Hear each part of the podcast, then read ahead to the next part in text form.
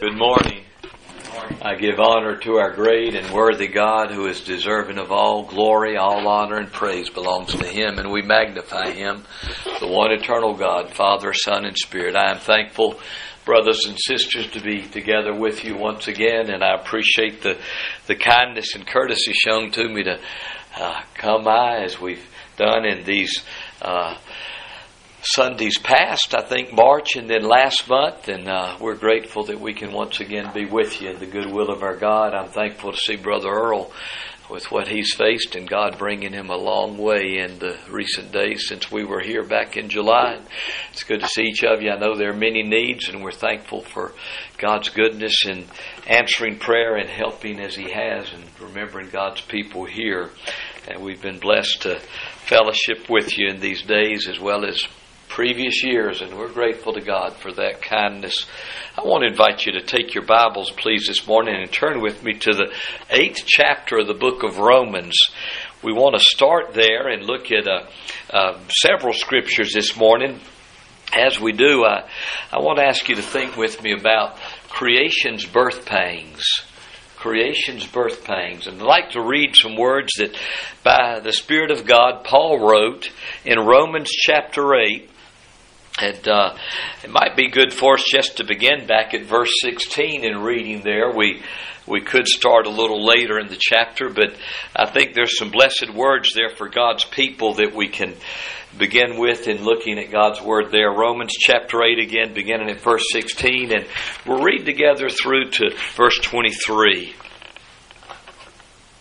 Again, Paul's letter to the Romans, chapter 8, beginning at verse 16. The Spirit itself beareth witness with our spirit that we are the children of God. And if children, then heirs, heirs of God and joint heirs with Christ, if so be that we suffer with him, that we may also be also glorified together. For I reckon that the sufferings of this present time are not worthy to be compared with the glory which shall be revealed in us. For the earnest expectation of the creature waiteth for the manifestation of the sons of God. For the creature was made subject to vanity, not willingly, but by reason of him who hath subjected the same in hope, because the creature itself also shall be delivered from the bondage of corruption into the glorious liberty of the children of God. For we know that the whole creation groaneth and travaileth in pain together until now. And not only they, but ourselves also, which have the first fruits of the Spirit, even we ourselves groan within ourselves, waiting for the adoption, to wit, or that is, the redemption of our body. We trust our God will add His blessing today to this reading, the hearing of His Word. May we just pause again in prayer before Him to ask His blessing on it. Father, we draw near in the worthy name of our Lord Jesus, thy beloved Son. Father, we are grateful that we have the opportunity to look to thy word together and then to look to thee and ask thy blessing on thy word. We pray thy spirit would aid us in hearing thy voice this morning. Father, may you honor the Lord Jesus and may you speak to every heart here. We pray, Father, for the need of every heart. Lord, whether it be salvation or whether it be blessing for those who know you, that we might draw near to you in a greater way. We ask that you would, by your Spirit, work according to that need and honor your Son. Father, we thank you for his worthiness that even now in heaven, the cry of heaven is worthy as the Lamb. Father, we acknowledge that this morning and we ask your blessing to us. In Christ's name, amen. We've read from Romans 8 here, and particularly those latter, those latter verses we read, uh, they speak about creation's birth pangs. And as Paul the Apostle writes concerning the blessings that we know in being united to Jesus Christ, as he speaks of that and speaks particularly of what we as God's people experience now in this world in the way of suffering, but also in the larger world, how that suffering is seen we see some words that really speak of the purpose toward which God is directing those things. By way of a title, I give you Creation's Birth Pangs, and that's what the Apostle speaks of particularly there in verses 22 and 23. those things that mark the whole creation, the Bible says. Notice again those words as uh, we think of them, and if you would go back with me just to the words of verse 21 to, to think in terms of how that brings in verse 22. Because the creature or creation itself also shall be delivered from the bondage of corruption into the glorious liberty of the children of God. For we know that the whole creation groaneth and travaileth in pain together until now. And not only they, but ourselves also, which have the first fruits of the Spirit, even we ourselves groan within ourselves, waiting for the adoption, to wit, that the redemption of our body. The Spirit of God here outlines what's going on in human history. He speaks particularly through the pen of Paul of things that happen in creation that are, as it says, a groaning and travailing and pain together. Now that word travailing and pain in the, in the Greek Testament is the word, uh, it's a verbal form, odonao. It's a word that speaks of birth pangs. It's a word that speaks of the labor pains that a woman has in the midst of her travail of childbirth. Now, I mentioned uh, earlier in Sunday school hour, Terry and I have six children. And uh, we recently had a grandson back November 16th of last year, our son Grayson. I'm happy to tell you that everything people told me about being a grandparent, they weren't misleading me. It's been a great experience. I've loved it. Oh boy, I love Grayson and looking forward to the arrival of Judah David. I love that middle name especially. Judah David, uh, our son Stacy and his bride are expecting their they're a newborn. They've been married about two years, and no, now three. I'm sorry. And uh, thank you, Terry. I saw that hand. Yes. Is there another? yes. Uh, it's good to have a wife here sometimes, right? Uh, see, we're glad she's here. Thank you for the song too. But three years, and, and now they're expecting the their firstborn. And uh, I, I've had a lot of experience with labor pains. Thankfully, all secondary. You know?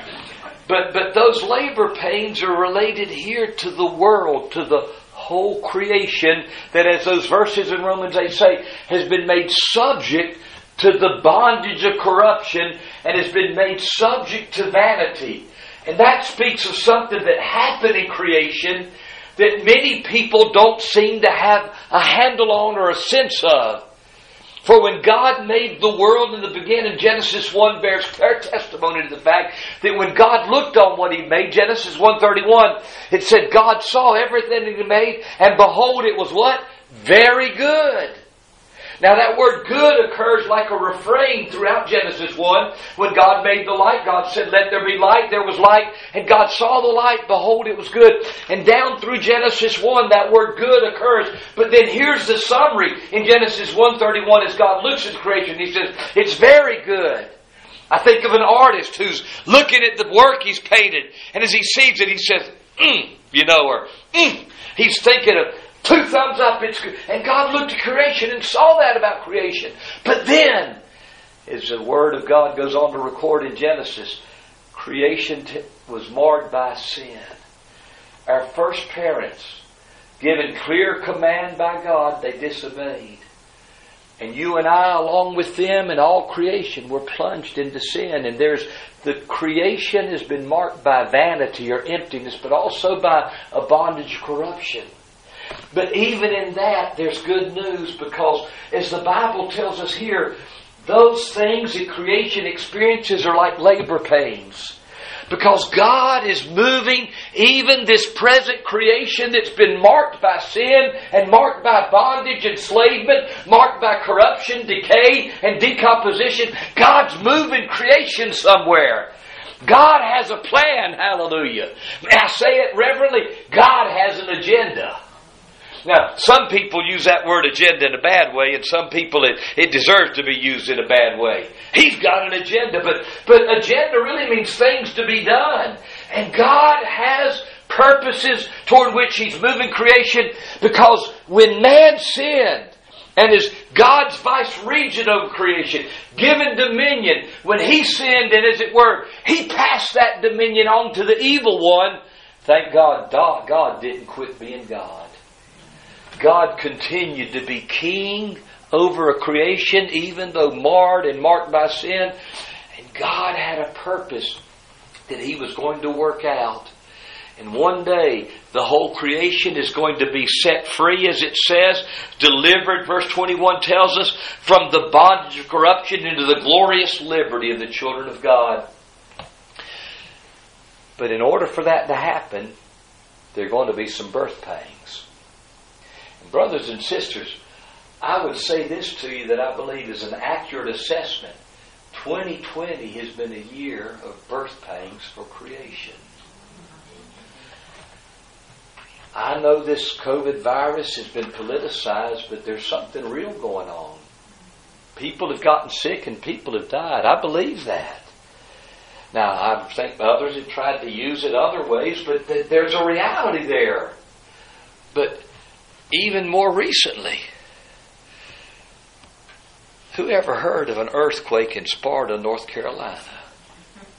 Now, I didn't feel it at 80 something that it happened a few Sundays ago, but our son Samuel, he was, he, he doesn't sleep in a bed, he sleeps on the floor.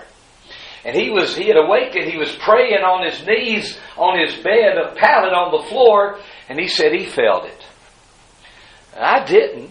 I was in the shower at that time, and I don't remember feeling. I guess I'm glad I didn't in the shower. I'd have been one. But an earthquake in Sparta.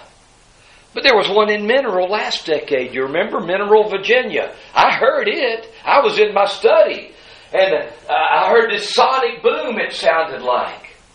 And my son Stephen was in the house. He came. He said, "Dad, what was that?" Came downstairs. We went outside, and neighbors were out across the street and next door. What was that? We found out what it was. Mineral, Virginia, northwest of Richmond. It had an earthquake too, or a seismic shock, or whatever, and it reverberated from Atlanta up to Toronto. What's going on? Well, our Lord Jesus spoke of it similar to Paul in Romans chapter 8, in Matthew 24, and in Mark 13. Would you turn to Mark 13 with me, please? And notice what our Savior said about the birth pangs. Mark chapter 13. And uh, let's just begin reading there at verse 1 so that we can appreciate the setting of what our Savior says here.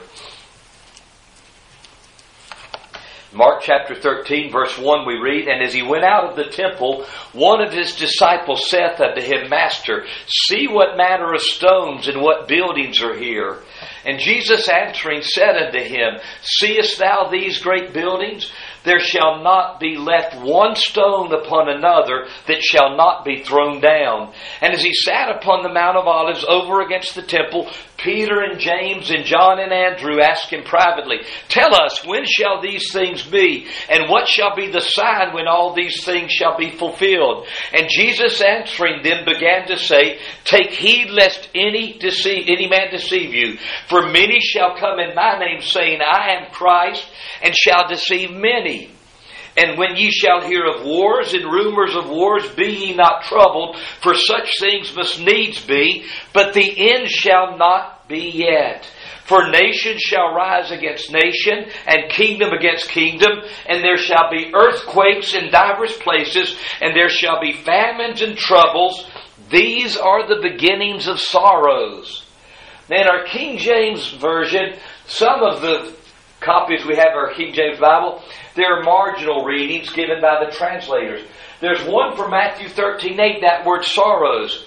It's something like this The word in the original importeth the pains of a, as of a woman in labor.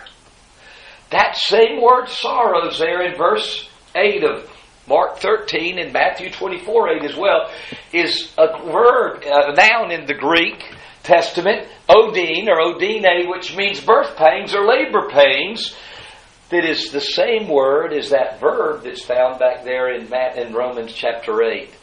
The whole creation groaneth and travaileth in pain. That phrase, what the Lord Jesus again is speaking of here, similar to what Paul says in Romans 8, is that creation is marked by birth pains, by labor pains. Now, again, I have great experience with labor pains, all secondary. I can remember we were living actually in northeast Guilford County, probably about seven miles from here, maybe eight. Gospel Baptist Church Parsonage along Osceola Road, there beyond the AO area. Terry and I, when our firstborn was to arrive, Stacy, now 35. Again, it would have helped me if some of y'all could have come. He can't have a child that old, but none of you did. Thank you a lot. Uh, but when Stacy was born, I'd had a long day that Monday. You know, they say preachers only work one hour a week. Well, I'd had a long day that Monday. It wasn't just Sunday.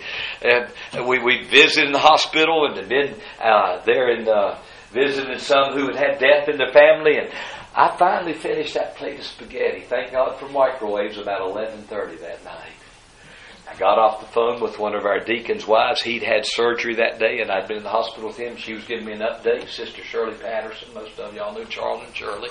Well, I laid down my head, ready to rest at 11:30, and Terry said, "David, I believe I'm having labor pains." And thinking only of her, I said, "Honey, try to sleep." Said, you, you, you, you, you, you need the rest if they're real, and if they're Braxton Hicks and they're not real, you don't need to lose sleep over that. She would not be convinced. At about 12.30, she finally said, our next door neighbors were members of the church and also good neighbors. Joe and Carolyn Myers. She said, David, if you don't call Dr. Barkley, I'm going to get Joe and Carolyn to take me to the hospital. So that was settled. I called Dr. Barkley. We went to the hospital. That rascal didn't show up the next morning until 10.30. Stacy was born about 11:28 that next morning. But I learned something about birth pains when I was there. They, they put a fetal monitor on Terry, and as they did, I could tell when the birth pains were beginning before she could feel them. And so I'd tell her, take a cleansing breath. She'd do that, you know, deep breath. And I could see it rise. But I learned about the birth pains or labor, labor pains. I learned that as she got along farther in the pregnancy, or in the delivery, excuse me, the pregnancy had already passed, the delivery was coming now. As she got farther along in that delivery, those labor pains became more intense and also came closer together. And I'd see that needle rise even higher when she had that pain. And that's, brothers and sisters, what our Lord is saying here as He talks about rumors of wars and wars, nation against nation, kingdom against kingdom, earthquakes, famines. Matthew 24 mentions pestilence or disease as well. As He speaks of those things happening, He's saying, as we move closer, these are the beginnings of sorrows, the beginning of birth pangs, but as we move closer to delivery, as we move closer to that time when the whole creation is going to be set free from the bondage of corruption, as we move closer, what's going to happen is those birth pangs are going to come more intense and closer together till finally delivery takes place. Now, the Jews, as they spoke in their own understanding of the Old Testament scriptures, they spoke of what they called the birth pangs of Messiah, which they were referring to the birth pangs of creation. What would happen to creation as they moved closer to the time of the arrival of the Messiah. And the Old Testament does speak about those things. Let me ask you to go back to Isaiah 24 and just notice the words of what some call the Apocalypse of Isaiah. The book of Revelation bears the name in Greek apocalypsis. We get our word apocalypse from that, unveiling. Well, some have called these words of Isaiah chapters 24 through 27 the apocalypse of Isaiah. and as Isaiah speaks about it, notice what he says. We could read a number of verses, but we won't. Uh, let me just ask you to notice verse 1 and then we'll drop down a little could, we could read through, but, but I just want to give you a few that point out, I believe, what we will see in the presence of what our Lord is speaking about there in Matthew 24, in Mark chapter 13. In Isaiah chapter 24, notice the words that begin, verse 1 there. Behold, the Lord maketh the earth empty and maketh it waste, and turneth it upside down, and scattereth abroad the inhabitants thereof. Drop to verse 3. The land shall be utterly emptied and utterly spoiled, for the Lord has spoken this world. Word, excuse me. The earth mourneth and fadeth away. The world languisheth and fadeth away. The haughty people of the earth do languish. And if you will, drop down with me now to verse 19. The earth is utterly broken down. The earth is clean dissolved. The earth is moved exceedingly. The earth shall reel to and fro like a drunkard, and shall be removed like a cottage, and the transgression thereof shall be heavy upon it, and it shall fall and not rise again. In other words, Isaiah foresees really the same thing that our Lord predicted and forecast in those words of Matthew uh, 24 and Mark 13, what we commonly call the Olivet Discourse, that, that sermon he gave on the Mount of Olives as his disciples asked, When shall these things be? And Paul speaks about it as he speaks about the earth in her birth pangs, as those birth pangs become more intense and closer together, finally giving delivery to what will be nothing less than a new creation, a new heaven, and a new earth. It's a glorious day. But as we think about creation's birth pangs, we would do well to think about Christ's birth pangs. Because you see, in order for earth to move from the curse that has been brought on sin, brought on by sin, to the blessing that will mark world the world one day in that new creation, in order for that to happen, the Lord Jesus Christ experienced some birth pangs himself. I want you to turn with me while you're in Isaiah to chapter 53, please, of the book of Isaiah. Now, as I ask you to turn to Isaiah 53, many of you will immediately remember that Isaiah 53 is the chapter of Messiah's sufferings. It actually begins back in chapter 52, verse 13. Isaiah, who lived about 700 years before the Lord Jesus came into flesh, with, if you will, an amazing pinpoint accuracy given by the Spirit of God predictively, Isaiah outlined what the Lord Jesus experienced on the cross for us. He predicted it. He pointed out the substitute. He showed Israel's unbelief.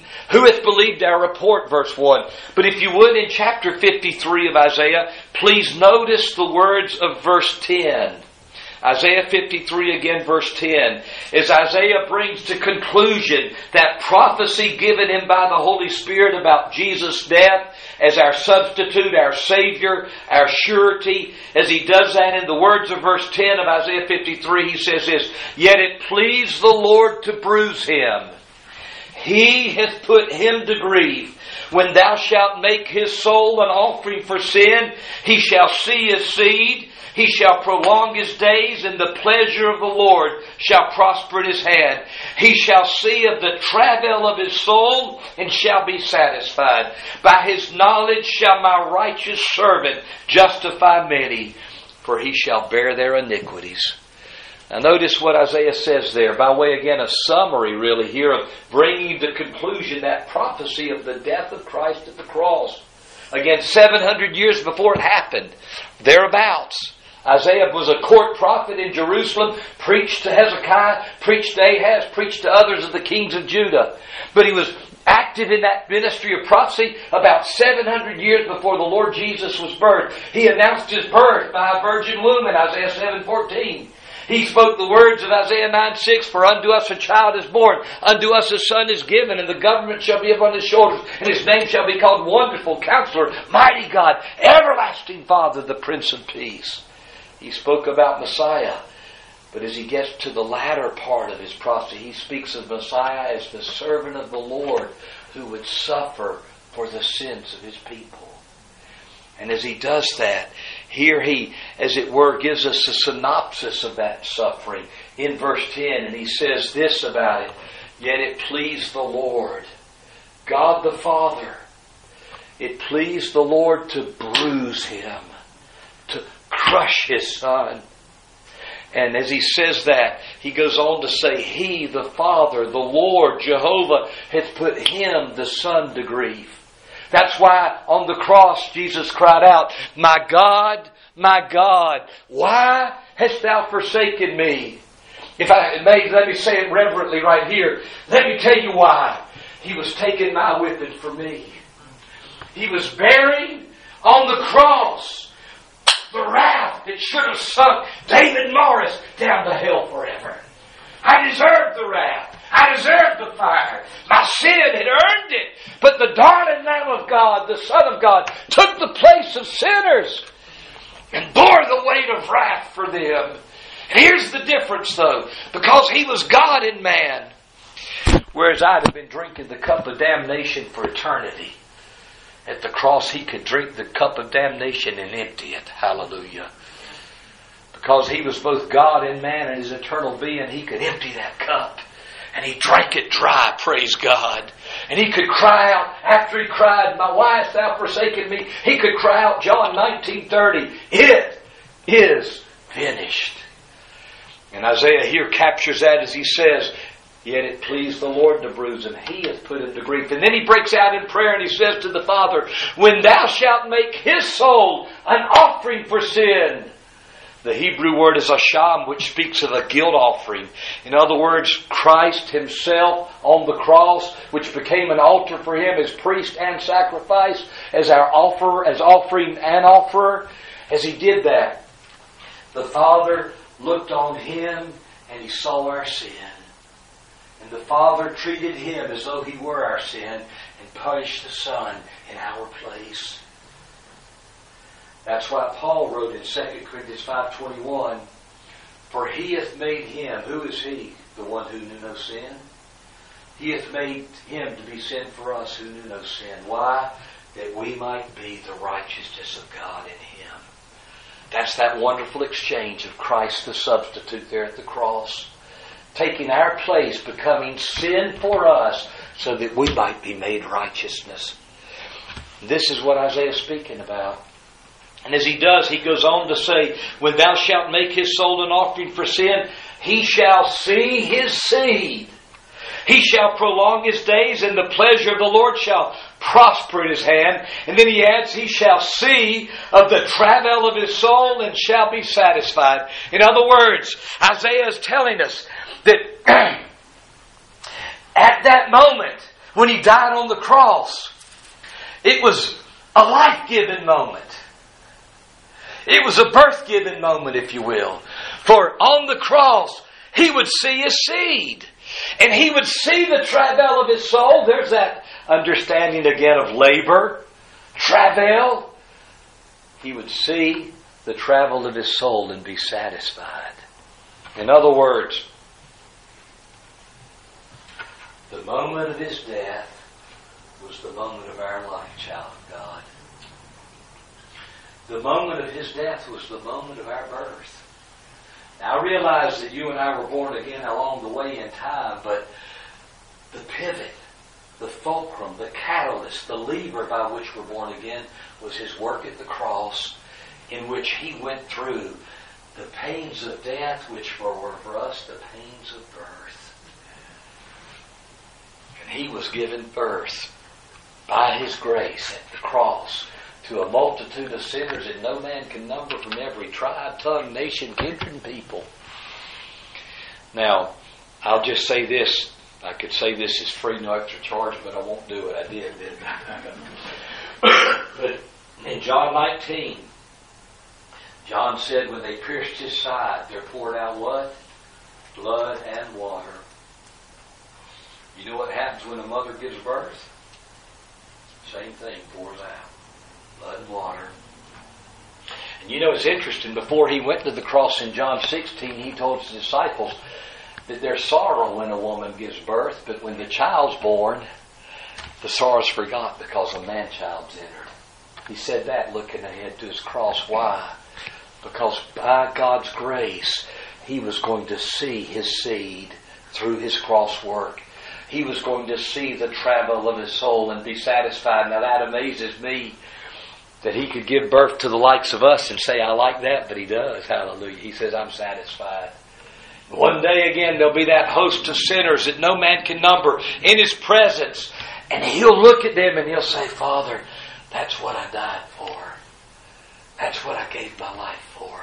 Those are the ones I bought by my blood, and they've been washed and made white, and they've been made new all through his work. Now, if you would, turn to Acts 2 for a moment, please, and look with me at the words of Peter in the second chapter of Acts. As he preaches on the day of Pentecost when the Holy Spirit comes, in power after the Lord Jesus is ascended and gone back to glory and taken his seat at the Father's right hand. Excuse me, in Acts chapter 2, we read there these words. If you would just pick up with me at verse 22, but it's verse 24 that I would particularly lift before you. Acts chapter 2, verse 22, the Lord Jesus being preached by Peter here. And Peter says, verse 22 of Acts 2, Ye men of Israel, hear these words. Jesus of Nazareth, the man approved of God among you, by miracles and wonders and signs which God did by him in the midst of you, as ye yourselves also know. Him being delivered by the determinate counsel and foreknowledge of God ye have taken, and by wicked hands have crucified and slain, whom God hath raised up, having loosed the pains of death, because it was not possible that he should be holding of it. Now notice that summary of the Lord Jesus right there. First of all, a man approved by God. Holy humanity, unlike us. All of us have sinned and come short of His glory, but Christ approved by God in His holy humanity.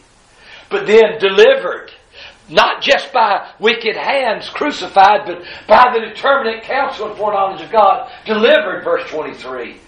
The one who was holy, given over by the Father to death. Why? Well, because there was a purpose in His death. He was becoming the substitute of sinners so that they might be given new life and new birth.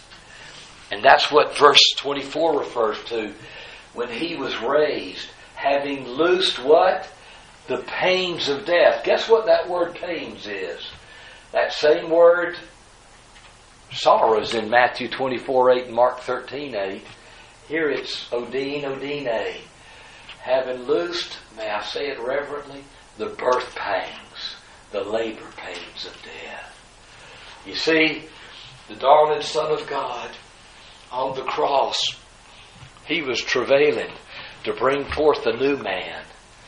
The old man in Adam was going to die. But all of those who are united to him, the last Adam, the second man, the Lord from heaven, they're united in life. And you and I needed that.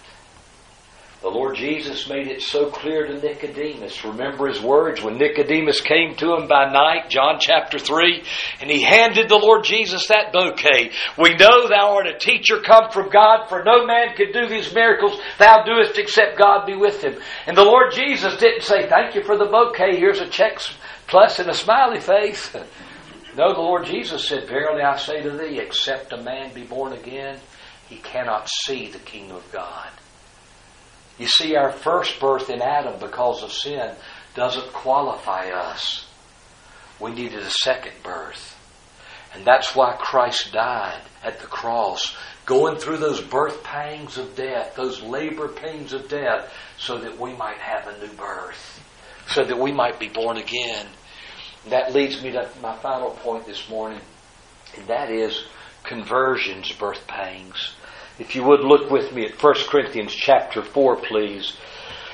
notice what Paul says there to God's people as he writes to them. And he had to, you know, Paul was a good father to the saints of God. He rebuked them when he had to. Sometimes he had to do that. In 1 Corinthians, he's talking to what some call his problem child church. Corinth was a problem child church. They had so many issues, but the apostle, by God's grace, dealt with them, especially in these two letters that are addressed to them. But in 1 Corinthians 4, notice what he says to the people of God there in the church at Corinth in verse 15. 1 Corinthians 4.15. Let me just read verse 14 to give you some of the background as well. I write not these things to shame you, but as my beloved sons I warn you. For though ye have 10,000 instructors in Christ, Yet have ye not many fathers, for in Christ Jesus I have begotten you through the gospel. What Paul, what's Paul talking about? Well, he's, if you will, talking about what had happened when he came to Corinth with the gospel. There in Acts 18, it's recorded. And what Christ did at the cross to make sinners new, to give them a new birth, God the Holy Ghost applied to them in salvation through the gospel. through the incorruptible seed of the Word of God that liveth and abideth forever, as Peter says in 1 Peter 1 when he talks about the new birth that his readers had experienced. And he says, This is the word which by the gospel is preached to you, verse 25 of 1 Peter 1. God, by his Spirit, through the ministry of Paul when he came to Corinth, that Jewish rabbi that they said was weak and his speech was contemptible, later on that was said about him at Corinth. God brought that message in power, a message about Christ crucified, God's darling Son put to death on a cross and then raised again. God took that message and through the lips of Paul, God brought people out of the power of darkness into the kingdom of God's dear Son. In other words, He made that gospel effectual. And as He did it, He gave them a new birth. Why? Because the old birth, again, John 3, doesn't qualify us to enter the kingdom. May I say it this way? I'm not a physics major. I didn't even take physics. But we've heard a whole lot of talk about DNA, haven't we? Physically, everybody has DNA, that amazing helix that marks every form of life. And it defies evolution, by the way. It damns that lie because a God of information and design put that DNA in us and in plants and everything that lives. Every living thing has that. Amazing. A helix that's made full of information, chock full of information. Didn't just evolve, it was made by God, the Creator. But here's the kicker about us as we're born in this world in Adam. I don't have the right DNA to enter God's kingdom. I need a new birth. And that's what happens in conversion. God brings sinners through birth pangs. And guess what happens? Well, here's spiritually what happens. A church becomes a nursery. Because all of a sudden, babies are being born by the power of God's Spirit through the Word, through that incorruptible seed of the Word of God which by the gospel is preached to sinners. And that's what Paul's talking about. He says to the Corinthians, I, through the gospel, have begotten you. He was laboring as a preacher to see sinners saved, born again, through God's work of grace, through the sovereign mercy of God that alone can take sinners and bring them out of darkness and death to light and life. The only way that you and I can be born again is by a supernatural work that God alone can accomplish through His Word. But hallelujah, He's able to do it. I want to say pardon my excitement, but I don't. I'm glad about it. Ah, hallelujah. I've been taken out of death, put into life, taken out of darkness, and I'm walking in the light now. I was in Adam, but now I'm in Christ. God did that. And He did it by His grace through the work of His Spirit. The only one who could bring us out of death was the Spirit of life. You and I couldn't do it. We were incapable. We were unable. I read this morning 1 Corinthians 2, talking with some of the brethren about it in the back there.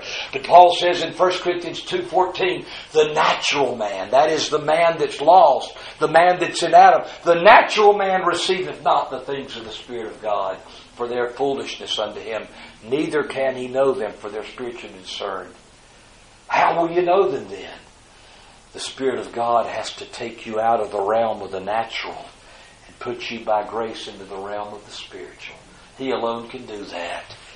And that's what Paul's talking about. Look with me, please, at Galatians as well as he speaks along these similar lines to, to the Galatian believers who had sadly been seduced away in measure from the gospel. And notice in the words there of verse 19 of Galatians 4 what the apostle says, very similar to what we see there in those words of 1 Corinthians 4 and verse 15. Galatians chapter 4 verse 19, the apostle writes, My little children, of whom I travail in birth again until Christ be formed in you. In other words, Paul says, I've got one object in my ministry. That's what every man that's a true minister ought to have in his mind, and that is seeing Christ formed in his hearers. Seeing the Lord, why? Because God's predestined purpose for sinners whom he saves is what? that Christ be formed in us, that we be conformed to the image of Christ. And that's what Paul was after by the grace of God. But he speaks there, notice it, travail in birth. There's that verb that we find back in Romans 8, odino. It means to labor in birth pangs. Paul was doing that. Why? Because he wanted to see people genuinely converted so that they might, by being born again, be able to enter the kingdom of God. Now, as we think about that and we reflect on what we've seen, we see creation's birth pains. There's a new world coming. We see, though, that we've got to experience a new birth, be made a quote, a new creation. What does 2 Corinthians 5.17 say? Therefore, if any man be in Christ, he's a new creature. Old things are passed away, behold, all things have become new. We've got to become new creatures. That could only happen if, first of all, the Lord Jesus Christ could experience those birth pains by which we could be born again at the cross. He did that. But also, there's got to be that personal work of the Spirit of God in the heart of the sinner by which we what? We're born again.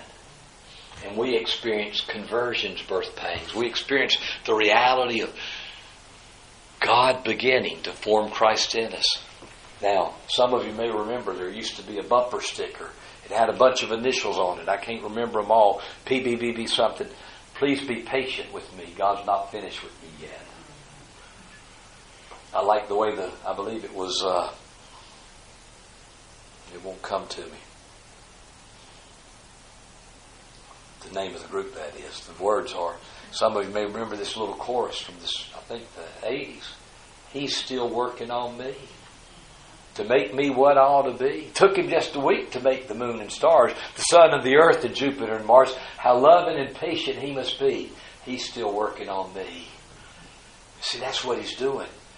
By his Spirit, through the Word, he birthed us. And now he's rearing us who are his children. Why? Because one day, hallelujah, we're going to look just like Jesus. What a wonder when one day angels fold their wings and bow their heads and they look at the God, Father, Son, and Spirit, the only true God, and they say, How did you do it? How did you take a lump of coal like David Morris and make him shining like the Lord Jesus Christ? And that's what God's going to say about every one of his people.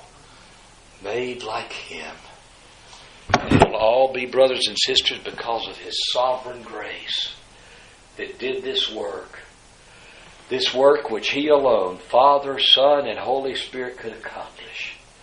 And you and I who know Him, we will join together and lift in our voices in praise, and we will praise the triune God of grace, Father, Son, and Holy Spirit, and we'll acknowledge, You are worthy, Lord, of all glory and honor. All power, might, dominion, majesty is yours. For you did it, Lord. You did it. And that's, by the way, the gospel we preach. It's a He done it gospel. It's a He did it. It's not a, it's not a man centered message.